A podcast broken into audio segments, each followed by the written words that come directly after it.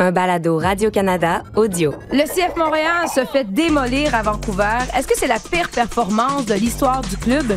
Les fans du PSG ont hué mon Lionel Messi et quand l'entraîneur se croit tout permis. Ici Assun Camara. Ici Olivier Tremblay. Ici Christine Roger et vous écoutez Tellement Soccer.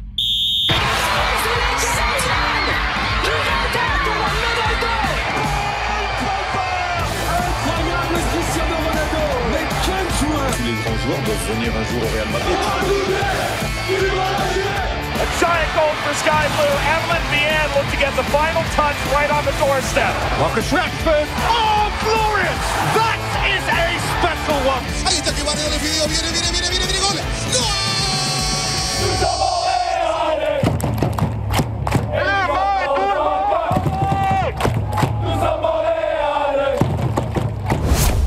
C'est facile de poser une question comme ça après une défaite comme ce soir. C'est c'est pas. Euh, on déjà connaît la situation. C'est un bon groupe, c'est un groupe avec qualité, c'est un groupe euh, jeune avec aussi beaucoup de joueurs qui sont étaient ici l'année passée. Quelques joueurs importants sont sont pas ici et c'est aussi à des autres de prendre sa place, de prendre sa opportunité. Et, et, on verra après avec le, le reste de l'équipe, et la direction, qu'est-ce qu'on a besoin, mais on ne va pas faire des conclusions ou donner des, des conclusions après en 0-5 avec 10 joueurs parce que ça, ce n'est pas, pas correct. Bonjour les gars. Bonjour. Allô. Alors, on vient d'entendre l'entraîneur euh, du CF Montréal à la suite de cette euh, brillante performance des Whitecaps de Vancouver. Victoire de 5-0 de Vancouver. Même pas, c'est ça l'affaire, c'est que c'était même pas une brillante performance. Et euh, la question qu'on avait posée à Hernan Losada, c'est euh, arrête de me faire des yeux, là, tu, te défendras quand j'aurai fini ma phrase, Oli. non, mais la question qu'on lui a posée, c'est ah, est-ce que tu aimerais ça, euh, Hernan Losada, avoir euh, de l'aide un peu, des nouveaux effectifs? Est-ce que c'est ça le problème? Est-ce que tu as besoin de renfort? Et là, il se défend. Non, non des joueurs, euh, on a des joueurs talentueux, ça n'a pas rapport. Euh, vraiment, qu'est-ce que vous en pensez? C'est quoi le problème? Est-ce que c'est un manque de, de talent? Est-ce que c'est la faute du coach? Puis on le congédie, puis on ramène Wilfried Nancy? non, mais Oli, tu me faisais des yeux. Qu'est-ce que tu as pensé de Ben- ça, de cette performance? Puis euh, c'est quoi le problème? Ben là, tu, parlais de, de- que c'était pas une brillante performance de, de Vancouver. Je pense que Vancouver a, a très bien joué, mais je pense que la brillante performance de ce samedi-là a quand même été réalisée par une équipe québécoise, c'est-à-dire celle de Sami Zayn et Kevin Owens, qui ont gagné le championnat par équipe Bravo. dans le seul sport de combat pas arrangé, la lutte Fait que là, professionnelle. toi, tu as parlé avec Jacques-Alexis Euh, avant pour dire, hey, on va mettre de la lutte pour comme. Ben, il m'en devait une après la finale de la Carabao Cup. Fait que, euh, tu sais. Et c'est là que je quitte le plateau. Exact. Il a, il a- il a. Non, mais il y aura, il y aura ça, on- ça finira par arriver tellement soccer à la lutte. Asun euh, a déjà dit qu'il m'accompagnerait pour, euh, pour la lutte, fait que ça Et Elle a viendra. dit qu'elle viendrait avec nous aussi. Oui, ça euh, viendra et on vient de se. Voilà. Non, mais Ah. je, je viendrai, mais je viendrai avec plaisir. Mais en attendant, je t'invite à proposer un, un nouveau balado au boss tellement lutte. Tellement en lutte. Mais si on va s'en tenir au foot, Mais, mais, mais, mais bref, euh, peut-être que c'est ça que ça leur aurait pris, tu sais, des, des gars avec un peu de, un peu de hargne, un peu de, tu sais, des vétérans avec un peu de volonté. Moi, c'est, c'est là que j'ai eu de la misère euh, en fin de semaine avec, avec le CF Montréal, c'est que t'avais un, un Chandrea qui se débattait comme un diable dans l'eau bénite, puis qui essayait de créer quelque chose dans ce match-là, mais Rudy Camacho qui va à la faute, sans dire, in- je veux pas dire inutilement, il était un peu, il était un peu à la merci de sa propre performance entre guillemets. C- C'était pas un match qui était fait pour lui. Clairement, on avait décidé qu'on allait attaquer euh, cette euh, faiblesse-là du CF Montréal du côté de Vancouver parce que même avant son expulsion, je trouvais que Montréal prenait vraiment l'eau. Mais les gars qui sont là depuis quelques saisons maintenant, moi, je trouve que c'est eux qui sont pas au niveau en ce moment. C'est pas une question de ah, l'effectif est pas suffisamment renouvelé. C'est les gars qui étaient déjà là qui sont comme pas à la hauteur. Camacho, qui d'autre? Un, ca- un, un Waterman. Camacho. Waterman a vraiment pas eu un gros match. Wanyama, je sais pas si c'est une question. Je pense que le- le ch- les changements qu'Hernan Losada essaie d'amener je sais pas si c'est nécessairement quelque chose qui sied à son style à lui non plus. Fait est-ce qu'il est victime des circonstances peut-être, mais j'ai, à part le match contre Philadelphie, je l'ai trouvé bien en deçà de son niveau depuis le début de la saison. Il y en a quelques-uns comme ça, c'est saupoudré un peu partout, puis honnêtement, il va falloir qu'il y ait une étincelle qui vienne de quelque part. Est-ce que c'est derrière, justement, derrière, c'est, on, on se dit que Camacho, c'est la valeur sûre, puis euh, Waterman, c'est la valeur sûre, puis Kamal Miller, c'est la valeur sûre. Est-ce que c'est les mettre sur le banc qui va créer cette étincelle-là? J'en ai aucune idée à ce stade-ci. Ouais.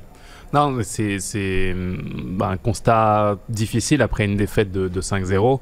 Et euh, j'essaie de me rappeler quand est-ce qu'était le dernier revers aussi gros du, du Ah, CF Montréal ça. et l'Impact. J'en avais pas souvenir. Il y a peut-être eu un 7-1. à Il y a eu un Southern 7-1 à Kansas City. Kansas City. c'est comme la. Je me suis dit, moi, mon Dieu, j'ai j'ai l'impression que c'est un. Ça, je l'ai dit d'entrée de jeu, c'est quasiment une des pires performances que j'ai vues depuis, en tout cas, Longtemps. depuis des années. Là. Oui, depuis longtemps. Et, euh, et c'est vrai que quand tu prends un 5-0, forcément, ça extrapole un peu le, le contenu. Mais j'ai l'impression qu'on avait peut-être aussi besoin de ça pour dire que concrètement, ça va pas depuis le début de saison. Là. Donc, euh, C'est quoi le gros problème, selon toi? Il y en a dans tous les compartiments. Euh, je pense au niveau de la confiance collective, déjà, ça, ça se ressent. On arrive sur le terrain sans, sans grande détermination.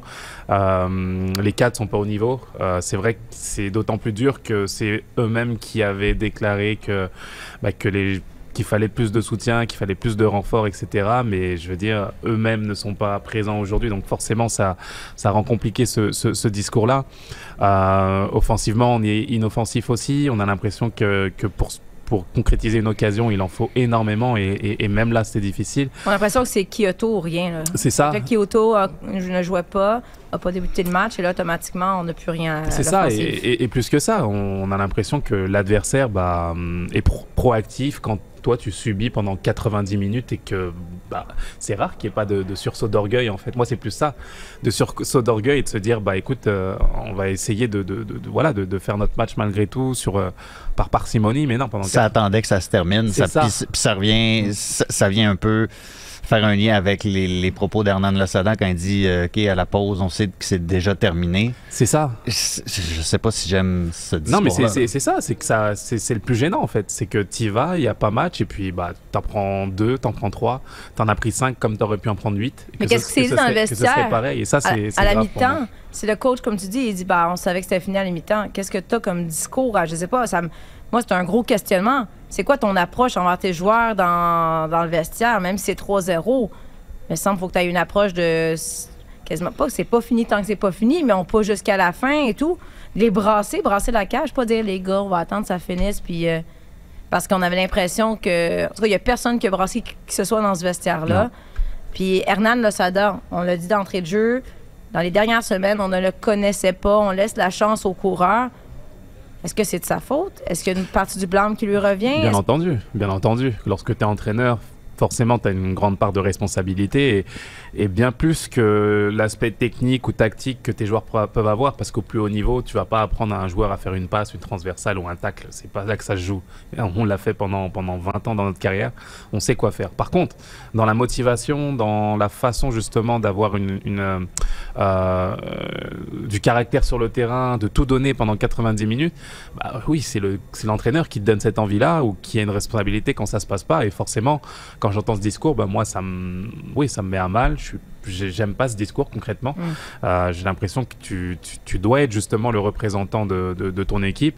Et là, j'ai vu une équipe lâcher, couler et ne, ne pas réagir. Donc, euh, j'aurais aimé voir ce qui a été dit dans à la mi-temps. J'aurais aimé voir le discours aussi, euh, peut-être pas d'aujourd'hui, mais de demain la reprise de l'entraînement. Et de voir surtout quelle va être la réaction. Parce que moi, j'attends. J'attends une réaction pour le prochain match et, il faut gagner parce que on parle bien entendu de contenu, euh, ça va pas, il nous manque ceci cela, mais la réalité en MLS c'est que il faut des points là quand tu perds quatre matchs comme ça de cette façon-là, euh, début difficile pour changer la dynamique. euh, J'allais dire bonne chance, mais ouais, plus que ça, ça va être très très difficile. Vous parlez beaucoup de hargne et de caractère, que c'est ce qui manquait.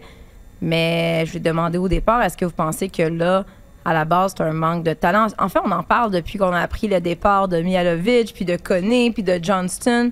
Puis on avait peur que ce soit dramatique. À, à ça, je me souviens, tu avais dit de aussi... Wilfried Nancy aussi, Oui, de je, je- ah je remets la parenthèse, je suis désolé, mais c'est c'est- une réalité aussi. Comment ça va à Columbus, par ailleurs? Ouais, hein? paradoxalement, Columbus, comme, ouais. euh, Et moi, j'aime pas- Columbus n'avait jamais inscrit euh, 10 buts en deux matchs dans son histoire. C'est ça, quand on parle justement de fraîcheur. Avec des et- jeunes, là. Et Ah oui, ouais, oui, oui. Avec des jeunes. Oui, exactement. Et j'aime pas faire ces mauvaises comparaisons parce que peut-être que si Wilfried était resté, la sa- saison aurait été très difficile aussi. Quand, parce que la réalité, c'est aussi tes joueurs, c'est aussi les joueurs qui font l'entraîneur. Donc il n'y a pas de problème.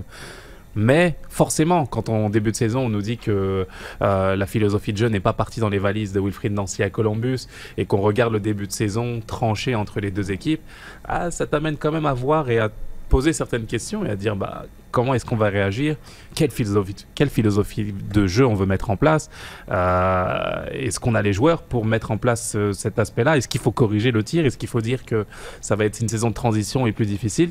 Moi, je, ouais, je suis un peu euh, perplexe face à, ce début de saison-là. Parce que c'est une saison de transition, comme ça arrive dans plein de sports, tu as une équipe de jeunes, puis on les développe, puis on, on en est conscient, c'est une chose. Mais comme Ali t'a dit, le problème, c'est qu'il y a quand même quelques vétérans présentement qui ne livrent pas la marchandise.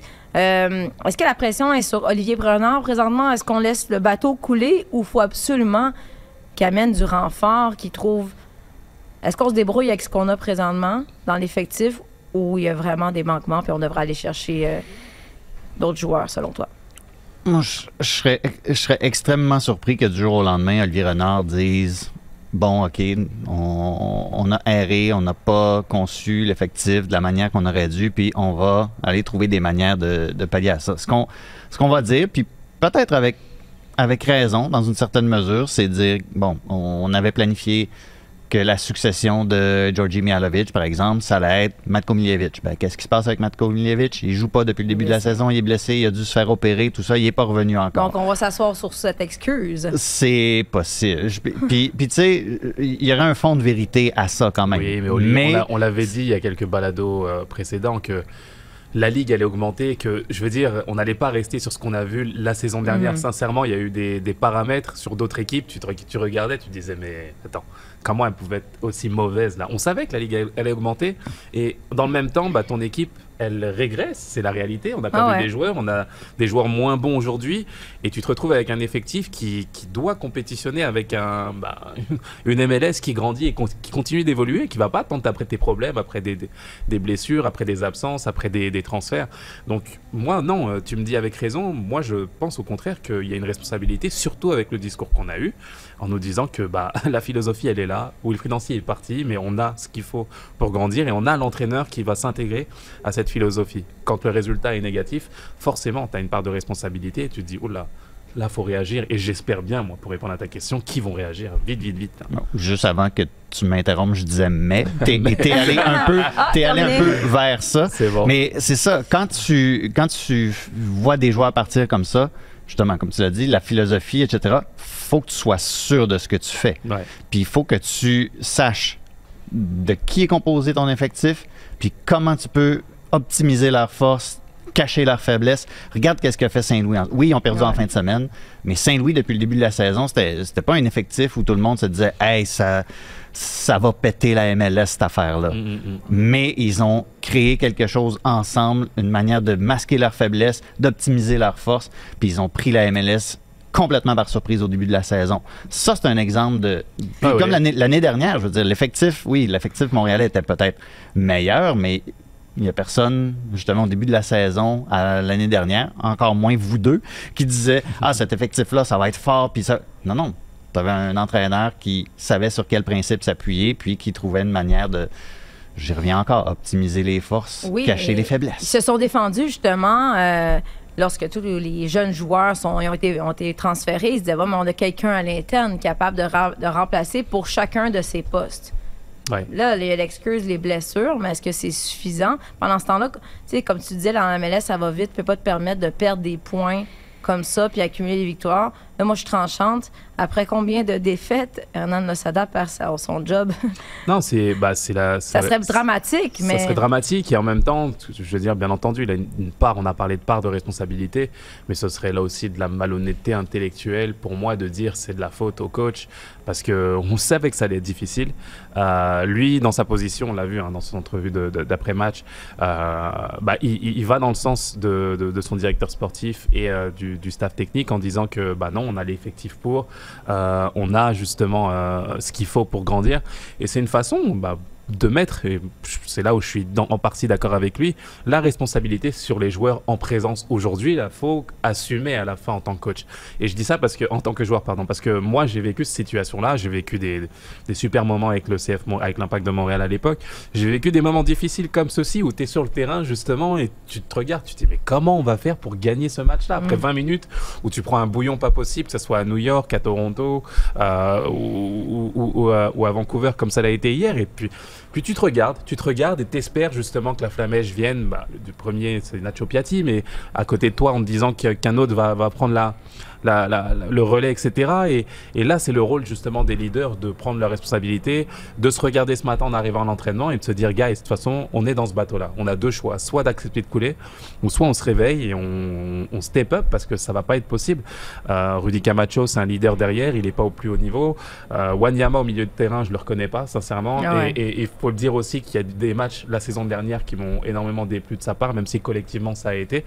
Et je trouve vraiment que c'est à ces joueurs, ces leaders-là, qui prennent euh, de la place dans le vestiaire, dans la masse salariale, bah, de prendre la responsabilité et de dire bah, on doit, on doit se, se- se lever et, et être au, au moins au niveau aujourd'hui. Et là, on a Samuel Piette qui, on va attendre les détails, mais vraisemblablement que s'est reblessé ou aggravé la blessure ouais. qu'il avait eue, malheureusement. Euh, et moi, ce qui m'inquiète vraiment aussi quand on voit un résultat comme ça, c'est que là, on s'en va au. On, a, on va aller au Stade Saputo, Ouais. match à domicile. Et là, tu as un début de saison comme ça, un match à 5-0, et on espère remplir le stade quand il va faire 4 degrés puis qu'il va pleuvoir au mois d'avril. Tu sais, à un moment donné, c'était un des enjeux quand Gabriel Gervais est arrivé, comment on va amener les personnes, les fans au stade. Euh, L'année passée, bon, ben, les résultats ont convaincu les gens de venir au stade Saputo. Mais là, s'il faut que cette équipe cumule les défaites, sera ra- rapidement, les billets ne se vendront pas. Donc, ça va être d'avoir des répercussions. Il va falloir une descente de. Non, j'allais dire une descente de jouer dans le vestiaire. Mais ça, c'est chose du passé. Euh, on va voir qu'est-ce qui va se passer cette semaine à l'entraînement. On va voir, entre autres, si Samuel Piette va être là ou non. On lui souhaite de ne pas avoir une, une absence prolongée parce que c'est une blessure qui est quand même euh, difficile. Les adducteurs, je pense, c'est ça qui s'est blessé. Donc, c'est une blessure traite où tu penses que tu es correct. Finalement, tu as un mouvement brusque pendant un match et ça peut être euh, très long. Ouais. Et je suis déçu pour lui, d'autant plus, bah, on a échangé un petit peu cette semaine et il avait à cœur vraiment de revenir, d'aider l'équipe. Je sentais beaucoup d'enthousiasme, de volonté. Il, il me disait, écoute, ça y est, je suis reparti. euh, S'il y en a un qui aurait la hargne puis qui aurait peut-être pu. euh, bah, qui, le la cage, ouais. qui le représente beaucoup et puis qui, qu'il le veuille ou non, Samuel, c'est Samuel et c'est peut-être le premier en- représentant finalement de cette équipe-là. Et il aurait dû justement, euh, bah, il aurait été de ceux, de ceux qui auraient dû prendre leur responsabilité et assumer euh, quoi qu'il arrive. Donc euh, forcément, c'est un élément en moins que, que, que tu as dans l'effectif. Et c'est- c'est c'est- c'est un- c'est une perte assez préjudiciable parce que tu sais ce qu'il apporte en Mhm. termes de contenu, en termes de, de- Tu sais ce qu'il va t'amener match après match. S'il te manque Et- un défenseur central, il peut descendre. Non, il veut, il veut plus, il veut plus ça. Mais, euh, mais euh, ouais, c'est c'est une perte euh, préjudiciable. Ça fait quelques jours déjà, mais ça s'est passé après la diffusion de notre dernier balado. Faut qu'on revienne quand même sur cette belle victoire du Canada contre Honduras. Oh, we're back. We're back. You know, two good, two good performances now. I don't think people realise how difficult it is to play CONCACAF. But I said to these players, look, you put that shift in, you put in at the World Cup, you put the shift in, you put in in Curacao, your talent's going to come through. And they did. I mean, it was that simple. We're, we're a really talented bunch, but when we stick on the same page, we play collectively, we're a top team in CONCACAF. You can see it. On disait pendant que John Ehrman parlait, je me disais, mon Dieu, chaque fois qu'il parle, on dirait un discours là, mythique dans un film. Quel orateur. Et quand il rajoute un lads en plus, là, là, là, ça vient me, me chercher. Ça, ça donne le goût de découper un bout de discours de Herdman chaque soir avant de se coucher puis de mettre ça comme alarme le lendemain matin. Tu, sais, tu commences ta journée, t'es primé. là, t'as ça- le goût d'aller vas, faire là. euh, 10 km à la guerre. à la le, course. le là. punch est là, c'est bon. Mais bref, belle victoire euh, du CF, CF Montréal, ouais, du Canada contre Honduras au BMO Field. Le Honduras, quand même une équipe qui, dans le passé, avait généré certains ennuis au Canada. Ouais, l'épouvantail. 8-1, c'est pire que 5-0. C'est ça, hein? c'est encore pire.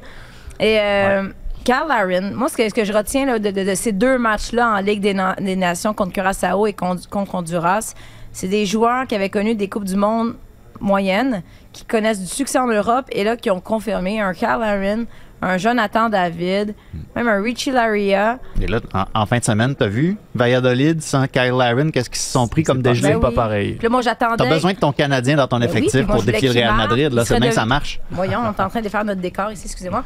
Euh, non, mais Carl Larin, j'espérais qu'il joue, qu'il marque, parce que là, il serait devenu le deuxième Canadien de l'histoire seulement à compter contre le Real Madrid. Mais non. Ouais, Bref, non, mais c'est des gars en confiance. Puis, tu sais, John Herdman, il dit, ben, on voulait le démontrer, mais on, on a du talent dans cette équipe-là. là. Oui, le, le démontrer, bah, dans un premier lieu, le, le talent individuel et, et de montrer qu'il y avait des joueurs qui étaient, bah, qui étaient au niveau pour, pour, euh, voilà, pour faire ce type de performance, mais c'est surtout d'installer, j'ai l'impression que l'ambition est d'installer le Canada dans le top finalement de, Mhm. des équipes en CONCACAF, chose qui n'a jamais, entre guillemets, été par le passé. Tu me corrigeras, Ah Olivier, non, si, je me, si je me il, trompe. il- il gagne la, il gagne la qualif pour euh, 86 en, en gagnant le tournoi de la CONCACAF. Euh, autrement, il gagne la Gold Cup une Mais fois. sans ça, c'est tout. Mais Sans but, c'est là, c'est d'aller, Exactement. d'aller, excusez-moi, Champion olympique au début du dernier siècle. Non, Ouais. mais d'aller battre le- les États-Unis, aller battre le Mexique, démontrer que c'est le Canada Ouais. qui domine la, la CONCACAF. Oui, je pense que c'est l'objectif premier. Et dans ce discours-là, moi, j'aime j'aime beaucoup, j'aime beaucoup ce que dit John Herman.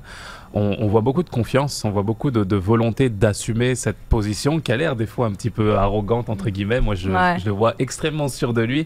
Puis après, tu te demandes, mais qu'est-ce que ça va donner le- match d'après? Et on confirme et on va dans le bon sens.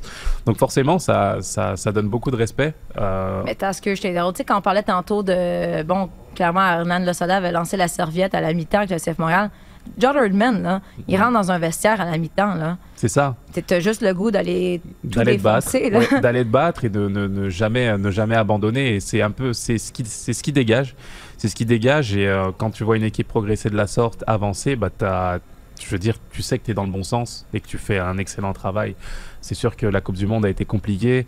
J'ai du mal, moi, à argumenter avec certains amis français euh, en leur disant qu'on a fait une bonne Coupe du Monde. Ils me disent oui, mais vous avez pris zéro point, etc. Donc, c'est difficile d'argumenter sur le plan comptable. Mhm. Mais la réalité est que le Canada progresse, a, a fait bonne figure, a fait de bonnes choses, il faut se le rappeler. Et sincèrement, ce qu'il arrive à faire depuis, bah, depuis la prise en charge de cette équipe, bah, c'est Ouais.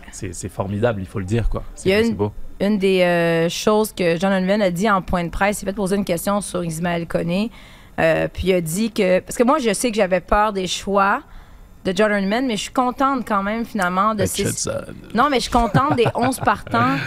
Tu sais, il a mis Koné, entre autres, comme partant pour les deux matchs. Et là, il a dit, ben, Ismaël Koné, c'est l'une des meilleures performances que j'ai vues depuis Longtemps. longtemps, si pas toute ma vie, quasiment, Mm. par un milieu de terrain contre le Honduras. Et là, il vient de démontrer qu'il fait partie des futurs stars, qu'il fait partie des Alfonso Davis, des Jonathan David. Mais c'est pas juste conner, c'est de voir à quel point, dans cette fenêtre-là, ça cliquait. Eustachio, Osorio, Conné au milieu. Des jeux de passe ça y allait, là.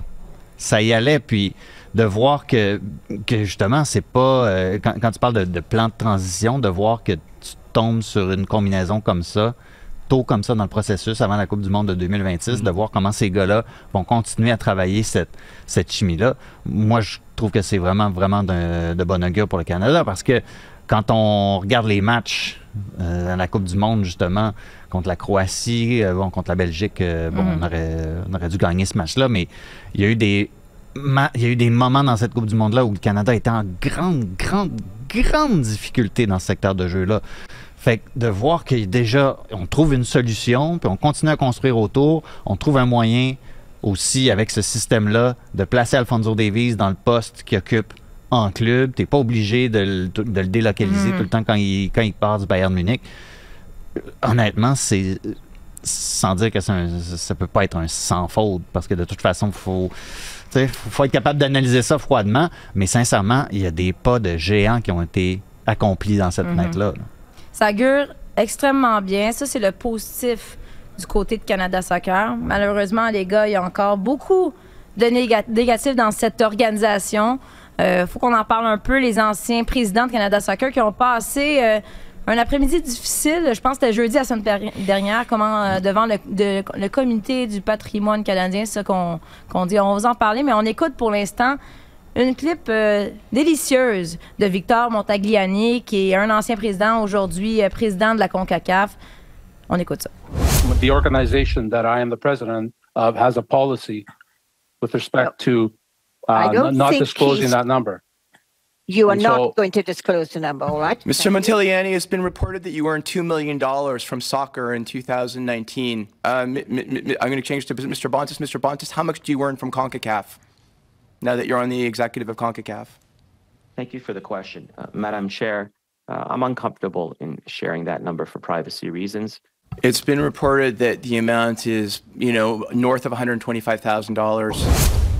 Alors, euh, c'était le député libéral Anthony Housefather qui, qui ne lâchait pas le morceau Il y a dans un le couteau fond. entre les dents depuis le début des Oui. audiences, sincèrement. Mais là, il veut savoir combien, entre autres, Victor Montagliani et Nick Buntis, qu'on- qui a démissionné à la suite euh, des revendications de l'équipe féminine, combien vous avez gagné pour vos tâches à la FIFA et à la CONCACAF? Parce qu'il dit, je trouve ça un peu invraisemblable que vous ayez eu autant d'argent alors que les femmes ont absolument rien. Et là, ça patine. hein. Euh, les chiffres qui sont avancés, c'est 2 millions. Nick Buntis dit qu'il n'était pas à l'aise de révéler euh, ces chiffres-là. Et vraiment, Ali, ce qui était vraiment l'un des sujets principaux, c'est ce fameux, fameux contrat signé par Canada Soccer qui a cédé la totalité de ses droits de commandite, diffusion à Canada Soccer Business. Parce que là, on essaie de savoir, il est où l'argent? On a fait quoi avec l'argent? Comment ça, les, les joueuses, et même les joueurs, mais les joueuses n'en bénéficient pas? Et est revenu aussi beaucoup la question de l'équité salariale. On sent vraiment, j'ai l'impression que tu sais, cette audience avec Christine Sinclair, entre autres, les mots qui sont sortis de la bouche de Christine Sinclair mettent de la pression, là, en quelque sorte. Oui, ça va de soi. Puis, il faut dire aussi, M. Bantis dit qu'il ne se souvenait pas d'avoir utilisé les mots qui ont été euh, cités par euh, Christine Sinclair en comité, les mots insultants, mais qu'il s'en était excusé. Il avait communiqué avec son agent et euh, avec elle pour s'excuser.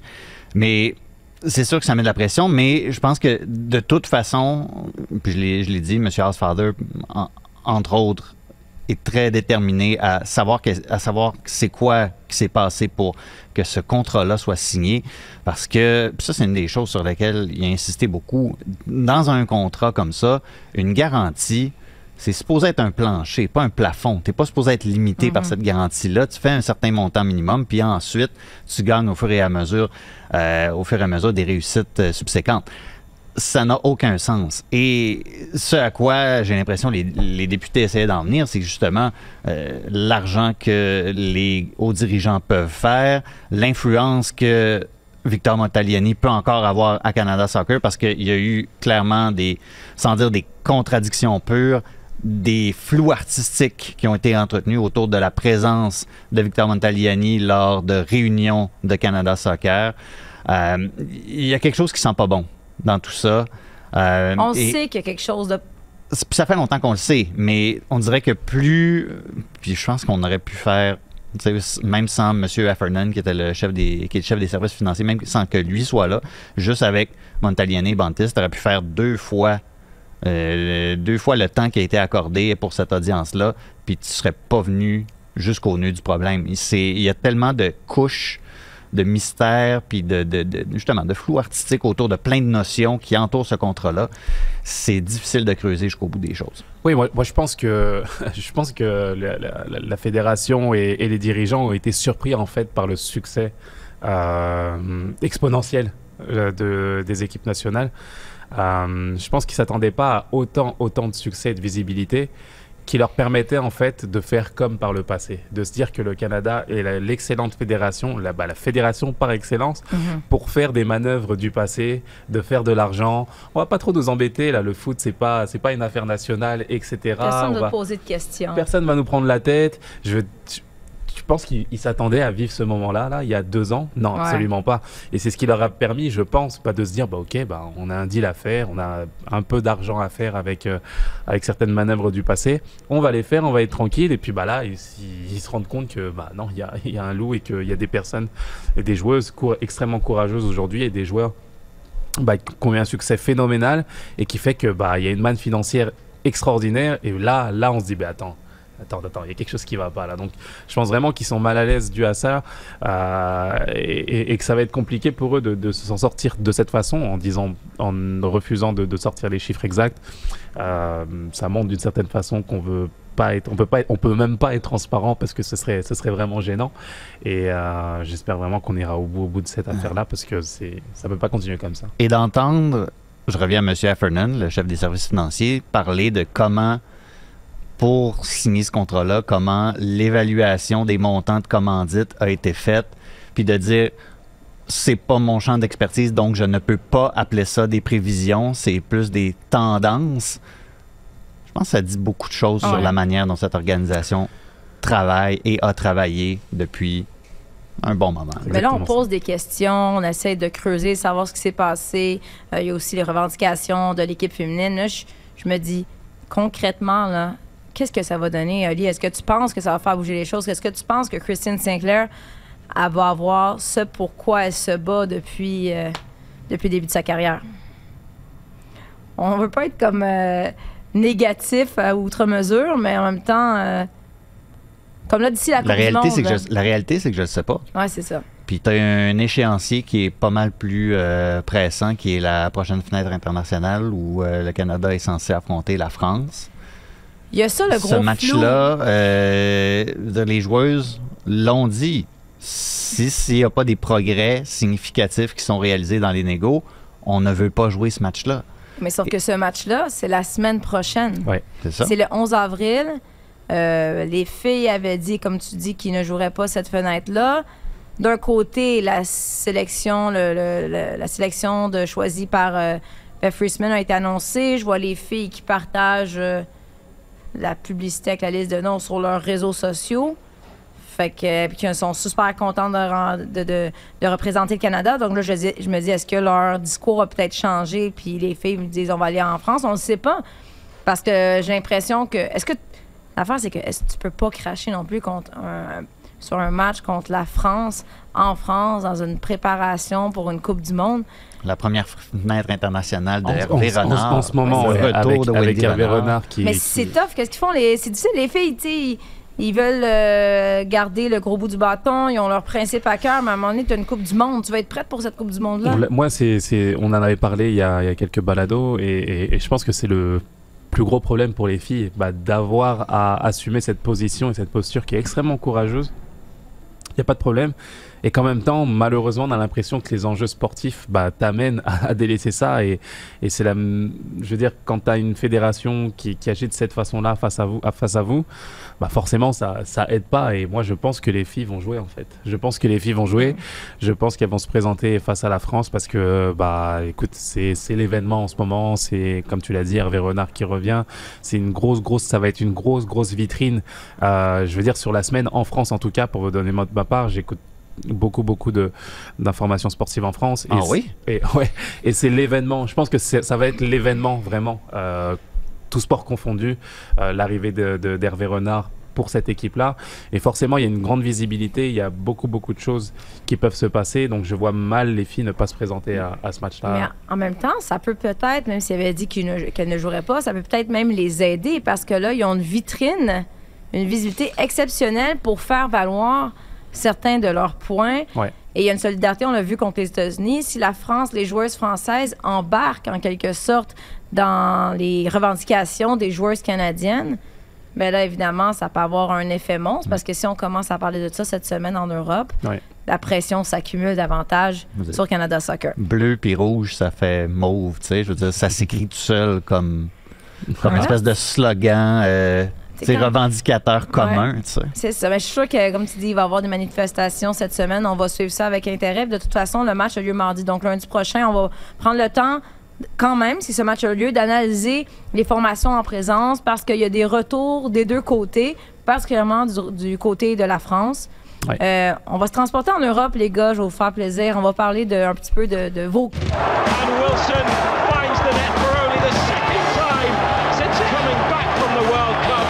Newcastle United 2, Manchester United nil. Bon, rapidement, on va juste dire, on va le dire. Bravo, Olivier. Félicitations, Newcastle qui bat Manchester United 2-0. Félicitations. Ça n'a jamais été un doute. Jamais été un doute. Ouais. euh, ouais, c'est ça, jamais été un doute. Non, non, mais. Newcastle, Newcastle les a piétinés. Oui, ça a été un gros match. Franchement, Newcastle vous- les a ouais, c'est vrai, piétinés. c'est vrai, c'est vrai. Mais c'est tout ce qu'on va dire sur Newcastle. Je voulais quand même te féliciter publiquement. Même si j'ai failli annuler cette ligne-là quand tu m'as amené de la lutte en début de balado. Mais quand même, il y a beaucoup d'actualités ces temps-ci. en- entre autres, beaucoup d'entraîneurs qui se font congédier cette fois-ci. C'est Graham Potter. Graham qui se fait Potter, oui. deux- 12e coach congédié cette saison en Premier League. C'est un record. C'est l'enfer, mais ça se passe aussi, on l'a vu avec le Bayern Munich, euh, euh, en France, entre autres. Donc, ton PSG, là, qu'est-ce qui se passe avec le PSG? Il y a deux choses. On va parler du terrain pour commencer. Euh, défaite contre l'OL au Parc des Princes.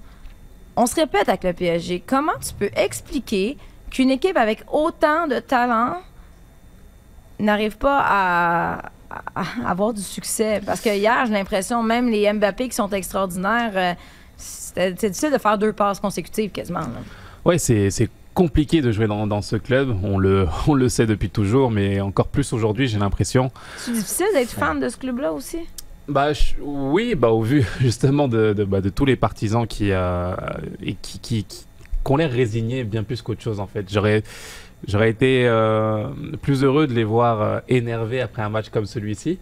Mais paradoxalement, bah, pff, on siffle et puis on s'en va et on sait en fait euh, que ça va très mal se passer d'ici la fin de la saison. Et attention parce que sportivement, euh, il y a le RC Lens qui revient, il y a l'Olympique oui. de Marseille qui est pas très loin, donc le, le titre n'est pas gagné. Et Ça, c'est incroyable. Déjà, oui. Et, et comme tu l'as dit, euh, c'est extrêmement compliqué de, de- de vivre dans cet environnement-là. On a Lionel Messi qui a l'air tout simplement, bah, j'allais dire perdu. C'est dur de dire ça pour Messi, mais qui, qui a l'air résigné et qui est, qui est- qui est juste fabuleux avec l'équipe nationale. Et quatre jours après, tu vois son attitude avec le Paris Saint-Germain. Tu as l'impression que c'est Ben son oui, mais cousin. On fait juste annoncer son nom, puis tes amis, ils se mettent à, ils se mettent à le huer, à le siffler. C'est quand même le gars 13 buts, 13 euh, passes cette saison. Là, je veux dire, c'est pas comme s'il avait connu une saison de- désastreuse. Oui, mais c'est plus que ça. C'est plus le symbole du projet sportif qu'a voulu mettre en place euh, le Paris Saint-Germain qui est critiqué. C'est pas Messi en tant que tel. On sait ce qu'il- les, les- Ose. Non, mais les, les- Partout dans le monde, on va l'applaudir. Puis là, à Paris, on a la chance de la voir. Puis partout. ben, oui, mais, oui, mais Ouais, ça, pas- pas à Madrid. Sauf Madrid, mettons. Non, non, mais faut voir les prestations aussi en étant objectif. Euh, Messi fait des matchs très moyens en ce moment avec le Paris Saint-Germain. C'est c'est une réalité. Tout Messi qu'il est, c'est et c'est le paradoxe que vivent les supporters du Paris Saint-Germain. Ils savent que c'est le meilleur joueur de l'histoire du monde. Il y a des joueurs qui l'ont adoré, des supporters qui l'ont adoré, qui l'adorent, mais tu as l'impression que la combinaison de deux projets, parce que le Paris Saint-Germain et Messi en tant que tel, c'est une marque. Messi, c'est un projet à lui tout seul.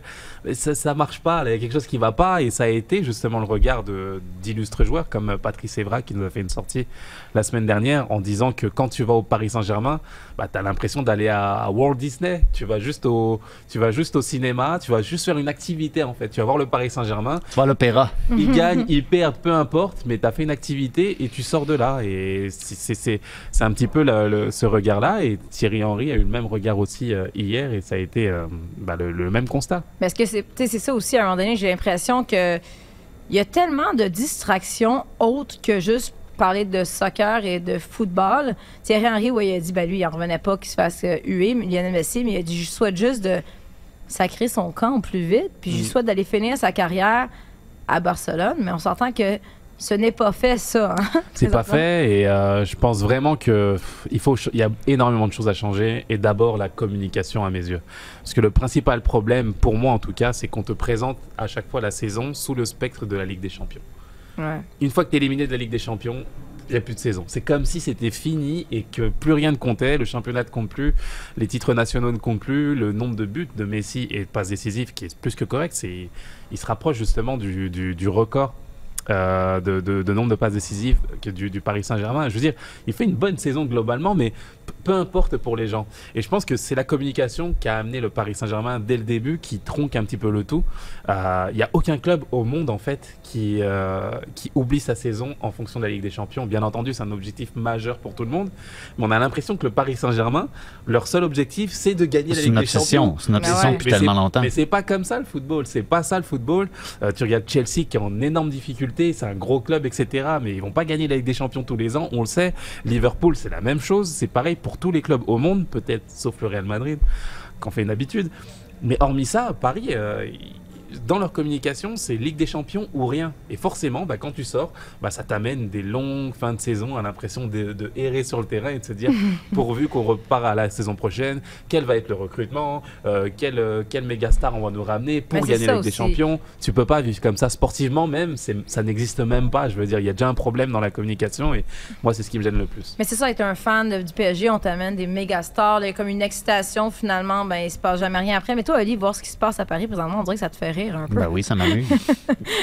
non, mais le, comment le- le Racing Club de Lens qui serait champion de France, ce serait pas mal, ça. Pas pire. les mêmes, hein. plus, Non, mais club. comment euh, t'expliques ça? Puis toi, tu- toi, tu dis que c'est. T'es-tu d'accord avec Assoun que c'est normal que Messi se fasse euh, huer? Non, c'est pas normal. Je ne dis pas que c'est normal, au contraire. Mais là, tu dis c'est parce qu'il y a des mauvais matchs. Que je, je dis juste Mbappé a- aussi ne joue pas de façon Aussi- phénoménale présentement? Aussi, hein? mais Mbappé a quand même montré des choses qui, je veux dire. C'est l'enfant chéri. Non, mais comparé à Messi au PSG, je veux dire, Mbappé a fait des choses extraordinaires depuis six ans maintenant. Donc, il a ce crédit-là. Et quand on parle de projet, justement, Mbappé représente plus l'avenir. Et c'est ce qui gêne les partisans, c'est de se dire qu'on prend des illustres stars d'autres clubs et on en fait des projets dans ton club. C'est un peu, je veux dire, Sergio Ramos, plus Messi. Mais c'est une ceci. erreur, dans le fond. Plus Messi, Kim là, il aurait Kardashian jamais dans dû les- aller au PSG. là. Mais non, il aurait jamais dû aller au PSG. Ça, mais ça part de ça, Mais c'est ça, mais si c'est un symbole de ce qui va pas au PSG, il y a zéro indicateur d'une stratégie derrière le recrutement de Messi, à part une stratégie commerciale qui vise à vendre des maillots puis à accroître la renommée de ta marque et tout Ouais. ça. C'est un, c'est un symbole. Puis dans cette, dans cette optique-là, je comprends la réaction des, des supporters du PSG qui, tu sais, c'est pas juste des, c'est, pas juste des, des, des- Parisiens qui vivent la grande vie puis qui Mhm. sont assoiffés de titres puis de gloire de la Ligue des Champions. Tu veux, tu sais, c'est pas un, c'est pas un club centenaire le PSG, ça fait pas, euh, tu sais, ils ont pas cette 50 ans, immense tradition-là, mais ça fait quand même 50 ans qu'ils sont là. Ils ont vécu certaines choses comme, comme base de supporters. Puis oui, c'est sûr que le, le rachat du club, il y a maintenant plusieurs années, te permet d'avoir certaines visées, tout ça. Mais t'espères qu'il y ait une stratégie derrière ça. Puis il n'y en a jamais eu. C'est pas Ah, vrai. Ouais, exactement. Et plus le jeu aussi, il faut se le rappeler parce que l'essentiel est là aussi. Sincèrement, je suis le Paris Saint-Germain depuis, bah, depuis très très longtemps, j'ai envie de te dire.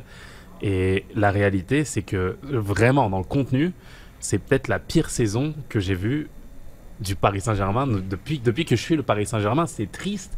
Il n'y a pas de fond de jeu, il n'y a, pas de, de- il y a, y a pas de projet, il n'y a pas de projet collectif. Tu sais pas où s'en va le club. Sur le terrain, bah, je veux dire, l'alchimie, c'est. Il n'y a que Messi et Mbappé qui peuvent te faire de la magie. Sinon, le reste, qui va faire la Mhm. différence Personne. Il y a les jeunes du centre de formation. Il y a un joueur, il y a un joueur de 16 ans qui est rentré encore hier, Garbi. Euh, tu n'as pas, t'as pas de bande touche. Il n'y a que Messi et Mbappé. Le Ah ouais. reste, il peut, il peut absolument rien se passer et le danger viendra de nulle part. Je veux dire, tu, ça existe nulle part, ça, dans le, football, dans le monde du Mhm. foot. Et je veux dire, dans, dans l'histoire du Paris Saint-Germain, les partisans ont l'impression de vivre la pire saison de l'histoire avec des méga stars qui prennent une masse salariale mais qui, est- qui, est- qui est- qui- qui est incroyable. Donc, c'est c'est d'où cette frustra- frustration-là. Et il y a, il y a vraiment, vraiment des choses à corriger. Euh, Ouais. Respiration. À l'é- à l'époque- de Paoletta, tu sais, c'était pas euh, titre par-dessus titre par-dessus titre, ça. mais tu savais ça Ouais. représentait un peu plus quoi oui. le, Paris Saint-Germain. Oui, même si c'était compliqué, et même des saisons difficiles qu'ils ont vécues, ils ont failli descendre, etc., il y avait quand même quelque chose, il y avait une- du jeu, il y avait une volonté, tu comprenais quelque chose. Là, tu comprends pas, tu sais pas où va le club, tu sais pas, Ouais. tu, tu comprends rien. Même Messi ne comprend plus ce qui se Ben, passe, je Messi, pense. que viens lui-même t'en. est- Non, mais vraiment. Viens-t'en en Amérique, mais sinon, on va s'occuper de toi. Tu ne seras pas hué, je te garantis, dans les stades en, en MLS. Euh, ce qui a fait beaucoup jaser au cours des derniers jours en Europe aussi, les gosses, ben, c'est le ramadan présentement. Euh, bon, il y a plusieurs euh, ligues qui autorisent des moments où les joueurs peuvent boire ou manger pour couper le jeûne. Et là, ben, il y a une histoire qui est sortie, c'est euh, à Reims avec Adjam qui, euh, bon, lui, il ne souhaite pas rompre son jeûne. Et, et qu'est-ce que ça a fait? Ben, l'entraîneur, c'est Antoine euh, Comboiré, Comboiré, Comboiré, ouais. c'est ça. Ben, lui, il a dit euh, OK, mais tu ne fais pas partie de l'effectif pour le match euh, week-end parce que lui, il pense que si tu ne coupes pas ton jeûne, mais ça va t'affaiblir et tu ne seras pas en mesure de disputer ton match. Et euh, là, je veux dire, ça a beaucoup fait discuter parce que est-ce que ça appartient. euh, Est-ce que l'entraîneur est dans son droit de faire ça? Est-ce que ça lui appartient, telle décision? Est-ce que c'est possible de jouer tout en jeûnant? C'est un peu ça aussi la question. Ouais. C'est toute la question justement, et moi pour répondre à ta question, et, Camboré, l'entraîneur de, Nantes justement, et à, Jab aussi, joueur de Nantes, moi je trouve que c'est de la discrimination pure et simple en fait. Euh, les mots sont peut-être forts, mais la réalité c'est que on n'a pas privé le joueur en fonction de ses performances ou en fonction de, ouais, d'une baisse finalement de ce qu'il peut apporter euh, ce week-end, mais plus d'un a priori du fait qu'il fasse le ramadan et que c'est quelque chose qui lui est propre. Le joueur aurait pu répondre que bah, si on lui pose la question euh, est-ce que tu fais le ramadan? Bah écoute, c'est, ça appartient à ma vie privée, j'ai pas envie de mettre la religion en avant. Euh, juge-moi sur mes performances à l'entraînement. Mhm. Si je suis pas bon, tu me mets pas, il y a pas de problème. Et puis euh, on reste là-dessus. Mais là, c'est prendre des décisions en amont en fait et de partir du précepte et de se dire bah il sera moins performant que les autres alors qu'il n'y a aucune étude qui montre que quand tu fais le ramadan bah tu seras moins fort. Moi j'ai fait le ramadan par le passé pendant certains matchs. Il y a des jours il y a des, entraînements où je l'ai pas fait non plus. Et il n'y a pas spécialement de corrélation c'est en fonction de mon feeling et de voir ce que ça va donner ça a été le cas pour tous les joueurs Quand t'as de la misère à courir, c'est à cause de tes chevilles faibles. ouais c'était ça Wow. exactement c'est pour d'autres choses vraiment vraiment pour le coup Parce qu'il me racontait qu'il pas capable de faire du jogging. C'est juste pour ça. la violence. Mais pour le coup, tu vois, euh, je veux dire, au même moment, tu as un Karim Benzema qui en qui trois buts en 7 minutes face à Valladolid, qui fait le ramadan et qui a Ancelotti qui le supporte de la même façon et qui le manage d'une autre façon. Je veux dire, il met trois buts, tu fais le ramadan. Ok, bah, je vais te mettre sur le banc euh, à l'heure de jeu, c'est bon, tu as fait ton travail. Donc, moi, c'est plus cette approche-là. J'ai envie qu'on juge les joueurs en fonction de leur performance. Ouais. Si ils mangent trop et qu'ils sont pas bons, eux aussi ils méritent d'être sanctionnés de la même façon qu'un joueur qui fait pas qui fait le Ramadan et qui n'est qui n'est pas bon. Donc euh, Non, mais pas au Paris Saint-Germain avec Neymar. On sait qu'il peut Ouais, manger Neymar, trop puis c'est il ça, va jouer c'est- pareil. c'est Non, mais autre chose au poker. Clairement, comme Voiré est un peu sous pression, parce que ça fait beaucoup jaser en, en général. L'opinion publique condamne un peu sa décision. Bah, c'est surtout sur le regard aussi que ça donne parce que à la fin, on a l'impression en fait que c'est les joueurs qui font des revendications. Je veux dire, aucun joueur s'est levé pour dire, euh, pour demander quoi que ce soit. Ils ont absolument rien demandé. Ils vivent leur foi ou pas, en fonction de leur envie, de leurs circonstances. Et là, on a l'impression que c'est les joueurs musulmans qui demandent, qui demandent et revendiquent des choses. En Angleterre, personne n'a rien demandé. T'as as jamais entendu un joueur comme Mohamed Salah dire qu'il faut faire des pauses, par exemple, etc. Mhm. Non, Euh, le, le championnat euh, voit ce qui se passe et a eu envie de le faire. Point. Ça a été pareil en Allemagne. Et de l'autre côté, bah, tu as la France, la fédération française, là encore que j'invective, et qui sort une déclaration en disant, en, en faisant un rappel aux arbitres, donc une déclaration officielle disant il ne faut pas faire de pause euh, à cause du ramadan, etc. Mais les joueurs n'ont rien demandé. Il n'y a Non, aucun joueur qui a fait de revendication. Et je pense que la meilleure chose aurait été de s'abstenir, justement, même de communiquer. C'est en communiquant que tu crées un problème et que tu donnes l'impression qu'il y a un problème, justement. Non, moi, je suis même sincèrement, foncièrement partant pour ne pas faire de pause. Je suis limite du côté de la France, en fait, Mm. et pas du côté de l'Angleterre et de l'Allemagne en disant, bah, euh, qu'il faut faire des pauses. Il n'y a aucune raison de mettre la religion finalement dans, dans les matchs de soccer. C'est ma position concrète à moi aujourd'hui.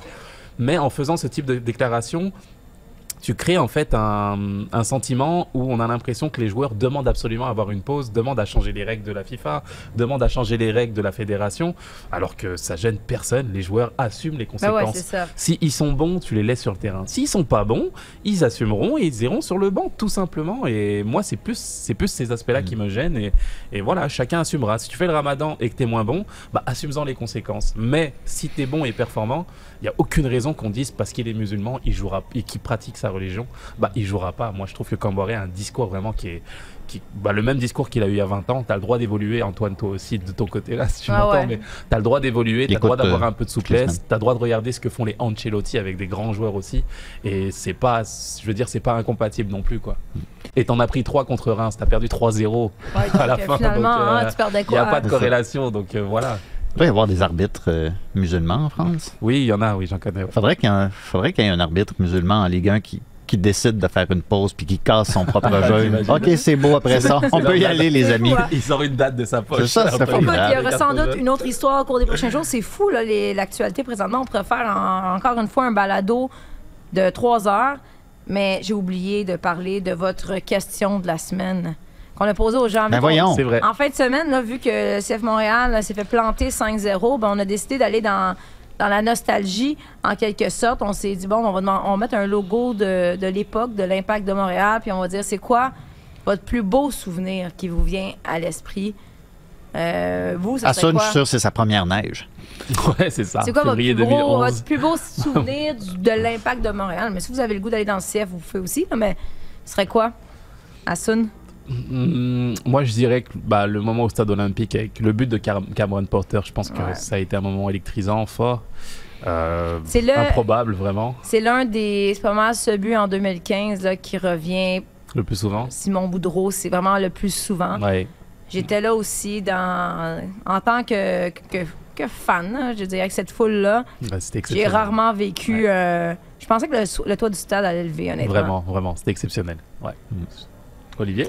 Ouais, non, c'était quelque chose. Toutes les, toutes les popées de la Ligue des champions aussi, aller, euh, Mm. je veux dire, euh, de manière très égoïste, aller au Mexique, au Costa Rica, c'était bien. Ouais.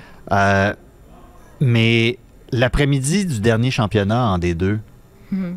euh, pour la dernière de Monroe, par exemple, il y avait quelque chose dans ce stade-là. Je veux dire, à un moment donné, ça célébrait, ça célébrait tellement, ça allait tellement bien que, comme, on va remarquer, puis Ouais. Puis personne s'en était tout à fait rendu compte. Ah oui, il a marqué. Ah, d'accord. Il y avait quelque chose. C'était comme. C'était sûr, Montréal allait gagner. Dans ce stade-là, il y avait une énergie, il y avait quelque chose de particulier. Euh, fait que c'était des. C'était le fun pour ça aussi, la, la D2. C'était. C'était amusant, des, des moments un peu folkloriques Ouais. comme ça. Parmi les moments qui, sont, euh, qui ont été euh, écrits sur nos réseaux sociaux, ben, Mr. F qui parle d'Eduardo Sabrango qui marque ce doublé au stade olympique contre Santos Laguna. Ça aussi, c'est un grand moment. Euh, ça, c'est Edgam 98, mais je sais pas, ça m'a fait rire. Je me souviens de- du premier match que j'ai vu au stade Saputo en 2010-2011. J'avais 13 ans, il mouillait, puis j'avais une bronchite. Ça, c'est, Ouais. ça Ouais, m'a- ouais, ça m'a ouais. marqué quand même. Euh, plusieurs personnes ont parlé Ligue des champions en 2008, championnat en 2009, avec le maestro Marc Dos Santos qui reprend une équipe de dernière place pour en faire une équipe championne. Ça, c'est Gaël qui a parlé de ça. Et euh, Mathieu Charon, il y a un souvenir que je vais toujours me rappeler lorsque le club avait dévoilé le logo pour son entrée en MLS. Le monde s'était mis à applaudir devant ce nouveau logo émouvant. Et là, on ne parle pas du flocon, on parle de l'autre Ouais. logo avant. C'est une soirée particulière, ça, avec Ouais. euh, la grève. euh, la grève en 114, Oui, oui, euh, oui, les supporters vrai. qui étaient revenus Ouais. à la pause, puis un chant qui était parti par une tribune latérale. Ça, c'était c'était particulier, ça, cette soirée. C'est là qu'on se rend compte que il y en a des beaux moments dans l'histoire quand même de ce club qui ont marqué les Oui. gens, puis il faut rechercher ces moments-là si on veut continuer à développer la culture foot ici. Euh, Jacques-Alexis, un grand fan de mode ici, notre euh, réalisateur, voulait qu'on fasse une petite critique, critique mode. C'est le nouveau maillot que vous voyez dans ceux qui Ah. regardent la version vi- vidéo, qui euh, c'est sur l'écran derrière nous. Sinon, allez voir sur les réseaux sociaux un nouveau maillot qui a été dévoilé pour l'équipe féminine. Les gars, vous en pensez quoi? Moi, j'aime bien, j'aime beaucoup.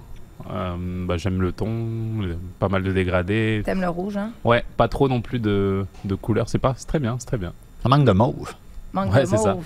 Celui-là, bah, J'allais de l'autre côté. celui-là, ça fait plus euh, chandail, euh, drive fit euh, d'entraînement, tu vas au gym. On aime, en tout cas, on aime mieux le rouge, je pense. Ouais, D'accord, classique. Bah, Olivier? au, au moins, ils ont des nouveaux maillots et ça, C'est c'est déjà ça, c'est- ça. c'est- c'est déjà bien. Au moins, ouais. ils ne ressortent pas les maillots euh, 1998 avec euh, les shirts très courtes et euh, des maillots d'hommes pour les femmes. Donc, c'est déjà ça. Mais t'aurais pu faire un modèle un peu inspiré du, euh, inspiré du maillot de, de 86 que je trouvais. Tu sais, on a parlé beaucoup de 86 avec la Ouais. Coupe du Monde des, des hommes, mais ce modèle-là, moi, je trouvais que c'était. Vintage. J'ai utilisé folklorique tantôt, c'est un peu ça aussi. Là. C'est- c'est la mode euh, ouais, ouais, ouais. Mais, mais en même temps, tu sais, c'est ça. Tu, tu veux. Je pense que je pense que c'est bien d'aller vers quelque chose de complètement pas complètement différent, mais quand même Faire une coupure un quelque chose- peu. faire une petite coupure parce que l'histoire de cette sélection féminine-là, ça, ça a été euh, dans, les, dans la dernière décennie ou deux, ça va bien aux Jeux olympiques, mais on Mm. passe toujours à côté de notre Coupe du Monde. Ouais. Fait Mm. qu'essayer de juste Ouais. ouvrir un nouveau chapitre, je Vous êtes, euh, j'ai j'ai pas l'idée. Vous êtes tellement euh, polyvalent. Hein? Critique mode, Ouais. analyste de foot. Ouais. Incroyable. Merci d'être là, les gars. On se retrouve la semaine prochaine. Merci. Ça devrait, Puis, hein? euh, oui, ça devrait. C'est Ça ça, notre devrait. plan. Hey, c'est ma fête en plus lundi prochain. Ah. Vous êtes venus dans vos balados avec euh, des cadeaux, des chansons, une petite danse. Et je remercie Jacques-Alexis et Souli derrière le rideau qui euh, sont excellents à la console. Donc, on se retrouve la semaine prochaine. Ce sera enregistré lundi, un autre épisode de Tellement Soccer.